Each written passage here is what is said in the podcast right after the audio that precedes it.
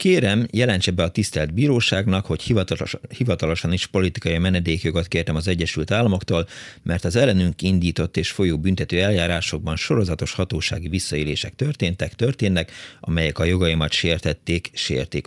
Ebben az, ezekben az ügyekben részletes feltáró tanulvallomást tettem az Egyesült Államok államok szövetségi hatóságainál az ellenünk folyó eljárásokról, eljárási módszerekről és az azokban részvevő hatósági személyekről és szervekről.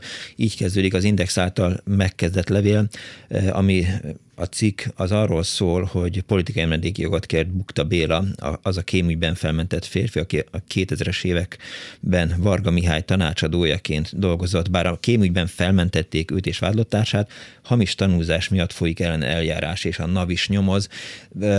Finoman szólva is zavaros az ügy, megpróbáltam többször elolvasni, illetve több cikket is ebben kapcsolatban. Megkérem Csikász Brigitát, az átlátszó.hu újságíróját, hogy egy kicsit tegyen rendet, legalábbis az én fejemben Miről is szól ez az ügy pontosan? Szia, köszöntöm Hello, a hallgatókat. Jó reggelt! Induljunk ki az alapügyből. Folyt kémkedés miatt egy büntetőeljárás, ami szerint 2008-2010 környékén egy üzletember, Maxim Norbert és a társa az amerikai Egyesült Államoknak, illetve a Nemzetközi Valuta Alapnak kémkedett. A láthatóságok szerint ez a kémkedés, ez olyan iratokkal, információkkal történt egyébként, amelyek nyilvánosak voltak, és furcsaság volt az eljárásban az, hogy általában a kémügyekkel kapcsolatos nyomozást titkosítják, uh-huh. ez azonban végig nyílt eljárásban maradt. Lényegében a bíróság kimondta, hogy a Maxim Norberték nem működtettek kémszervezetet, a birodalom, amiről a rendőrségügyészség azt állította, hogy ez adta a kémkedés keretét, egy baráti társaság volt, és felmentette a vádlottakat, ez jogerősen idén január 31-én történt meg. Igen ám, csak hogy a kémügyel párhuzamosan folyt egy másik nyomozás, aznak az volt a tárgya, hogy 2013-ban eltűnt Maxim Norbert, már az is kérdés, hogy eltűnte, de a fő kérdés az, hogy gyilkosság áldozata lehetette. Ugyanis az egyik üzlettársa ezt jelentette a rendőröknek, uh-huh. Akik természetesen elkezdték a nyomozást, majd miután előkerült Maxim Norbert, a rendőrök a azokat az embereket, akik tanúskodtak az ügyben, de nem mondták el, hogy a férfi él, meggyanúsították hamis tanúzással. De... Ez az eljárás még tart a bíróságon. De hogy mondjuk a nyomozók föltették a kérdést, hogy látta-e, hallotta-e, hogy, hogy eltűnt Maxin, vagy, vagy, vagy hogy mi történhetett vele, akkor itt a, a tanúknak azt kellett volna mondani, hogy hát kint van az Egyesült Államokban már egy kicsit lapul. Kérdés volt a bíróságon is, hogy, hogy most akkor egy tanút ugyanis meghallgattak, uh-huh. hogy akkor most Maxim Norbert befolyásolta őket, mondott-e olyat, hogy ne árulják el a rendőröknek, hogy él. Nem derült ki, tehát, vagyis inkább azt mondom, hogy nem volt olyan uh, vallomás, nem hangzott el az, hogy a, hogy a férfi bárkit uh, uh, hamis tanúzásra kényszerített volna.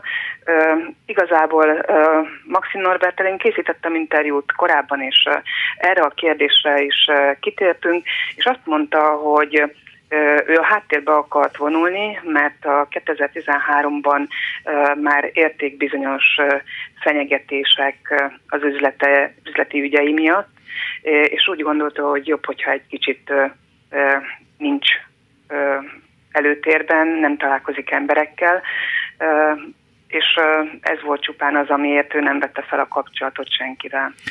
A, hogy kerül ebbe az ügybe Bukta Béla?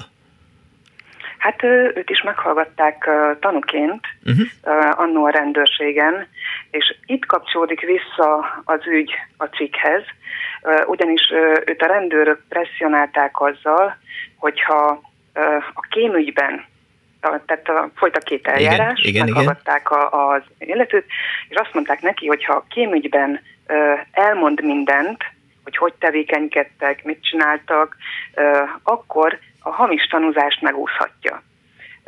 és tulajdonképpen a, neki itt jött össze az, hogy, hogy van egy nyomozás, de közben van egy másik nyomozás is párhuzamosan, és erről írt a levélbe az ügyvédjének, hogy, hogy tulajdonképpen nem volt tehát mit tennie, tehát őt olyan nyomás alá vették a rendőrök, hogy vallott a, a kémügyben, ugyanakkor nyilván nem az, hogy bűncselekményt uh-huh. követette, hanem elmondta, hogy ez a Birodalom nevű szervezet, ez hogy működött, és hogy semmi illegálisat nem tettek, és ennek a során, illetve a hamis tanúzással kapcsolatos ügynek már az iratainak a megismerésekor jöttek elő azok a dolgok, hogy visszaéléseket tapasztaltak a hatóság részéről, amikor meg akarták ismerni az iratok pontos tartalmát, illetve hogyha folyt egy olyan nyomozás a háttérben, amiről utólag derült ki, akkor most azzal mi is volt, ezeket a aktákat akarták kikérni, hogy lássák, mi a helyzet, és ezt tagadta meg a rendőrség, és erre mondta azt a Béla, hogy pontosabban írta, hogy nem tudott védekezni érdemlegesen, hiszen nem ismerte meg azokat az iratokat, amelyek a vele kapcsolatos nyomozásról készültek. Mi ennek az ügynek a következő lépése, vagy olyan folytatása? Szerepel a cikkben ugye az, hogy befogadta az amerikai Egyesült Államok az ő menedékjogi kérelmét. Most én a cikkbe bele is vettem, hogy most a bíró a tárgyaláson hiába jelezte, hogy, hogy lehet, hogy valamilyen bizonyítási kísérlethez szükség lesz a jelenlétére, de hát nem nagyon valószínű, hogy a menedékjogi eljárás közben ő haza tud jönni Magyarországra. Nyilván most az a helyzet, hogy ő kint kezdett egy új életet. Értem. Köszönöm szépen Csikász Brigitának, az átlátszó.hu újságírójának, hogy helyre tette a fejemben ezeket a dolgokat, ezt az ügyet. Köszönöm szépen. Viszont Köszönöm, hogy beszélhettünk. Vissza.